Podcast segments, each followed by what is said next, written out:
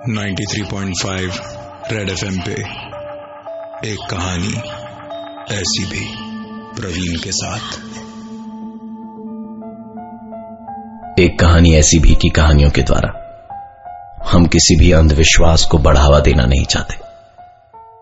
एक कहानी ऐसी भी की आज की कहानी औरकों के साथ घटी घटनाओं पर आधारित है, क्योंकि उन घटनाओं को याद कर आज भी आधी रात गए। उसकी नींद टूट जाती है। ये कहानी औरकों के साथ एक महीने पहले घटी कुछ ऐसी घटनाओं पर आधारित है, जो उनकी क्या हमारी भी कल्पनाओं से परे है। और को उन लोगों में से है, जो भूत, प्रेत, आत्माओं का मज़ाक उड़ाते थे। और उनके अनुसार इन अदृश्य शक्तियों का निवास सिर्फ़ हमारी कल्पनाओं की देन मात्र है। पर आज आज उनको भी इस चीज़ का एहसास है कि उनकी ये सोच गलत थी। करीबन एक महीने पहले की बात है। ऑफ़िस के किसी काम से औरकों को छह दिनों के लिए केरला भेजा गया। पहले के चार दिन उनके बड़े आराम से बीते और पाँचवें दिन शुरू हुआ। अजीबो गरीब घटनाओं का सिलसिला। पाँचवें दिन उन्हें एक नए होटल में चेक इन करना था, जो बोलकट्टी आइलैंड, कोची में था।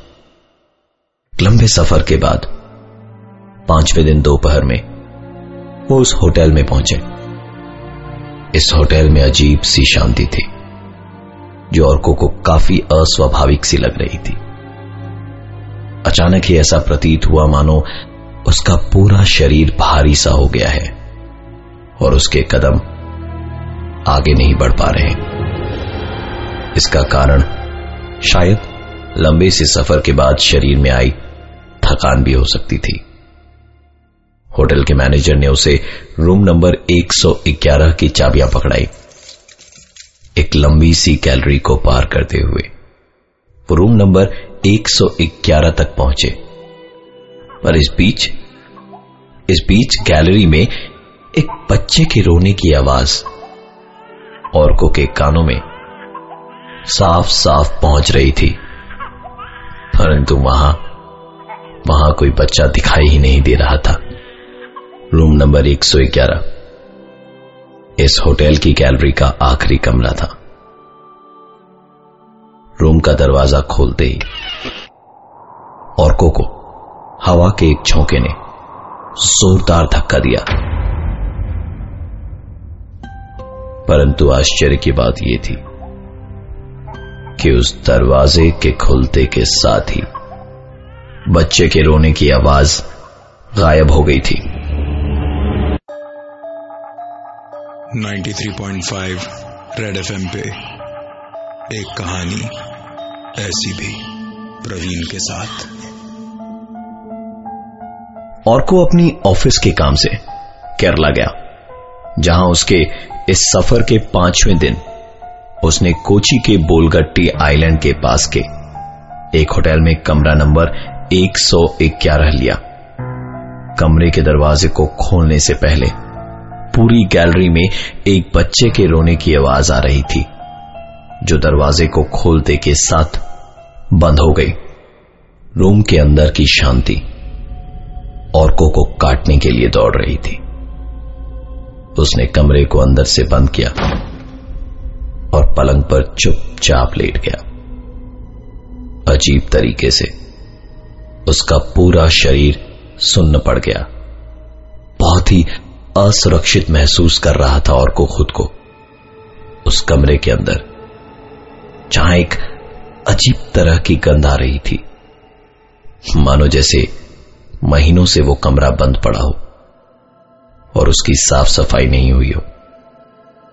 उसने रिसेप्शन में फ़ोन लगाने के लिए फ़ोन उठाया, परंतु फ़ोन फ़ोन डेड पड़ा था। नहीं चाहते हुए भी औरकों को उठना पड़ा।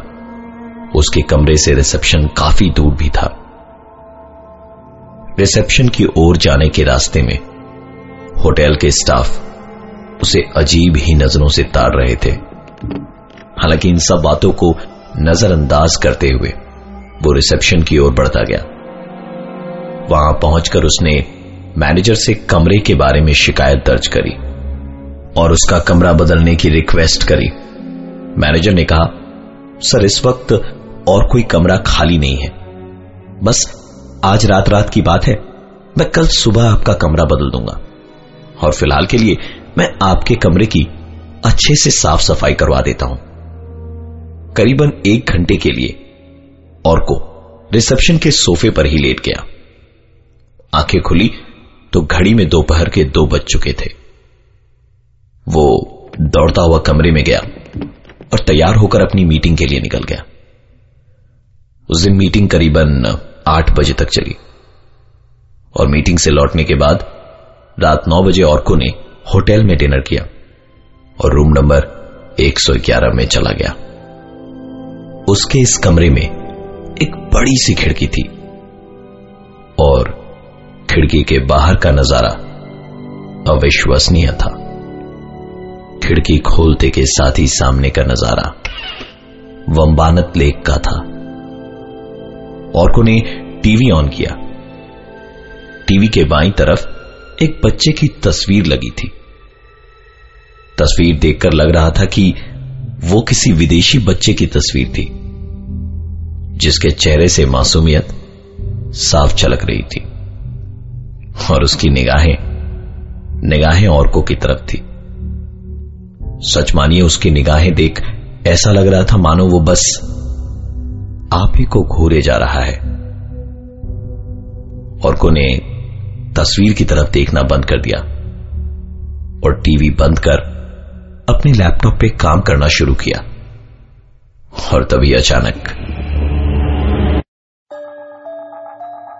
93.5 रेड एफएम पे एक कहानी ऐसी भी प्रवीण के साथ। बुलगट्टी आइलैंड के उस होटल के कमरे नंबर 111 में घुसने से पहले ही कोई औरकों को चेतावनी दे रहा था। रूम में घुसने से पहले गैलरी में किसी बच्चे की रोने की आवाज़। रूम का फ़ोन डेड पड़ा होना और एक अजीब तरह के दुर्गंध से सराबोर होना उस कमरे का। मानो बहुत दिन से वो कमरा बंद पड़ा हो। रात का खाना खाकर और को अपने कमरे में लैपटॉप पर काम कर रहा था। तभी अचानक उसे वही आवाज़ सुनाई दी, जो आज दोपहर को उसने सुनी थी। रात करीबन दस बजे एक बच्चे की रोने की आवाज़ आ रही थी। टीवी पर नज़र दौड़ाई तो टीवी बंद पड़ी थी। ठीक से सुनने पर ऐसा प्रतीत हो रहा था, मानो आवाज़ आवाज़ खिड़की के बाहर से आ रही हो। और को ने उठकर खिड़की खोली और आश्चर्यजनक रूप से खिड़की खोलने के बाद वो आवाज़ बंद हो गई। रात के समय खिड़की से वंबानत लेक का नज़ारा इतना सुंदर था कि वो पूर्ण रूप से उसे मंत्र मुक्त कर रहा था। खिड़की के पास खड़े होकर वंबानत लेक की ओर देख ही रहे थे। कि तभी अचानक। पीछे से किसी ने उसे धक्का सा दिया। यह धक्का बहुत ज़ोर से नहीं था। इसलिए बस उसके कदम हल्के से लड़खड़ाए। परंतु मन में एक डर ज़रूर पैदा हो गया था, क्योंकि उस कमरे में उसके अलावा और कोई भी नहीं था। उसने तुरंत खिड़की बंद करी। और टीवी ऑन करने के लिए जैसे ही रिमोट उठाया, उसकी नज़र टीवी के बाई और दीवार पर लगी। उस विदेशी बच्चे की तस्वीर की तरफ़ गया। तस्वीर की ओर देख, उसके पैरों तले ज़मीन खिसक चुकी थी, क्योंकि उस तस्वीर पर बच्चे की आँख से पानी गिर रहा था। मानो वही बच्चा रो रहा था, जिसकी तस्वीर वहाँ लगी थी। उसे लगा कि शायद वो कोई सपना देख रहा है, परंतु कुछ ही देर में उसे यकीन हो चला था कि यह सब कुछ उसका वहम नहीं, बल्कि हकीकत है। चद्दर सर तक तान ली थी औरकों ने, ताकि उसकी आँखों के सामने सिर्फ़ अंधेरा हो और कमरे की एक झलक भी उसके सामने ना आए। औरकों की वो चद्दर उसे कोई धीरे धीरे नीचे की ओर खींच रहा था। 93.5 रेड एफएम पे एक कहानी ऐसी भी प्रवीण के साथ। ऑफ़िस के काम से और को केरला के वम्बानत लेक के पास के एक होटल के कमरे नंबर 111 में रह रहा था। उस कमरे में औरकों के साथ कुछ ऐसी घटनाएँ घटी, जिसने उसे डरा तो दिया था, पर मजबूरी ये थी कि होटल का कोई भी कमरा खाली नहीं था। इसलिए आज की रात उसे इसी कमरे में बितानी पड़ेगी। रात उसे कमरे में इतना डर लग रहा था कि उसने चद्दर सर तक तान ली थी, ताकि उसे बाहर का कुछ भी नज़र ना आए। लेकिन उसे कुछ यूँ महसूस हो रहा था कि कोई उसकी चद्दर को धीरे धीरे नीचे की तरफ़ खींच रहा हो। धड़कने काफ़ी तेज हो गई थी कि तभी अचानक चद्दर के अंदर से वो एक पल उजाला और अगले ही क्षण अंधेरा देख पा रहा था। उसने अपनी सारी हिम्मत जुटाते हुए अपने पूरे शरीर के ऊपर से चद्दर उठाई। चद्दर हटाते के साथ ही उसने पाया कि बाथरूम की लाइट अपने आप चल और पूछ रही है। दबे कदमों के साथ उसने बाथरूम की ओर जाना शुरू किया और गौरतलब है कि बाथरूम की बत्ती का स्विच बंद पड़ा था। और को जैसे ही बाथरूम से बाहर निकला, उसकी नज़र पलंग पर गई, जहाँ उसके लैपटॉप के साथ में छेड़छाड़ कर रहा था। एक बच्चा। इस बच्चे की शक्ल उस तस्वीर वाले बच्चे की शक्ल से हु बहू मिल रही थी। वो बस उस बच्चे की तरफ़ स्तब्ध होकर देखे जा रहा था कि अचानक अचानक उस बच्चे ने उसकी तरफ़ अपनी नज़रें उठाई। औरकों के गले से कोई आवाज़ नहीं निकल पा रही थी। उसने तुरंत अपना होश संभाला और कमरे से बाहर की ओर भागा। वो दौड़ता हुआ रिसेप्शन की ओर जा ही रहा था कि उसे होटल का एक स्टाफ मिला। और ने चिल्लाते हुए उनसे कहा कि, मैंने मेरे कमरे में एक बच्चे को देखा है। और को के इतना कहते के साथ ही उस होटल स्टाफ की आँखें बड़ी बड़ी हो गई। मानो अकस्मात उसे कुछ याद आ गया। परंतु उसने सभी चीज़ों को नजरअंदाज करते हुए कहा कि अगर आप ठीक समझे तो आप यहाँ मेरे साथ आज की रात गुजार सकते हैं। औरकों ने उनका हाथ पकड़ा और कहा, चाचा, कुछ तो है जो आप बताना नहीं चाहते। और फिर उसके बार बार अनुरोध करने से चाचा ने कमरा नंबर 111 का सबसे बड़ा राज बताया। करीबन दो साल पहले, लंदन से एक परिवार उस होटल में रहने आया। उन्होंने एक महीने के लिए कमरा नंबर 111 बुक कर रखा था और कमरे को अपने घर की तरह सजा लिया। वहाँ दीवार पर लगी पेंटिंग को उन्होंने अपने पाँच साल के बच्चे की फ़ोटो के साथ बदल दिया। 28 जून 2012 की रात। न जाने पति पत्नी के बीच ऐसी क्या बातचीत हुई कि पति ने तेज धार वाली छुरी से पहले तो अपनी पत्नी का खून कर दिया और फिर अपने पाँच साल के बच्चे को खिड़की से बाहर वम्बानत लेक में धकेल दिया और फिर खुद कमरे के पंखे से लटक कर आत्महत्या कर ली। उस दिन से यह कमरा बंद पड़ा था।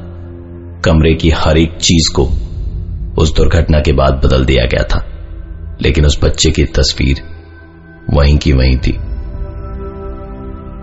चाचा की बातें सुनते सुनते कब औरकों की आँख लग गई, उसे पता ही नहीं चला।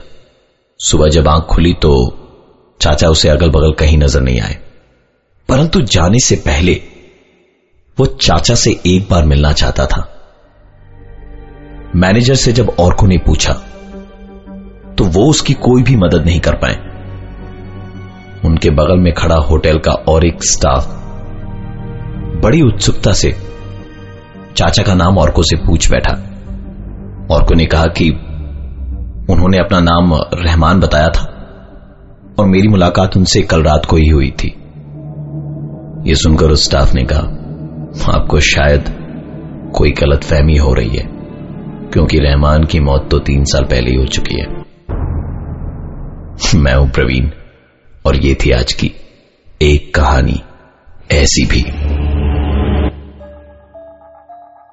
93.5 रेड एफएम पे एक कहानी ऐसी भी प्रवीण के साथ बजाते रहो।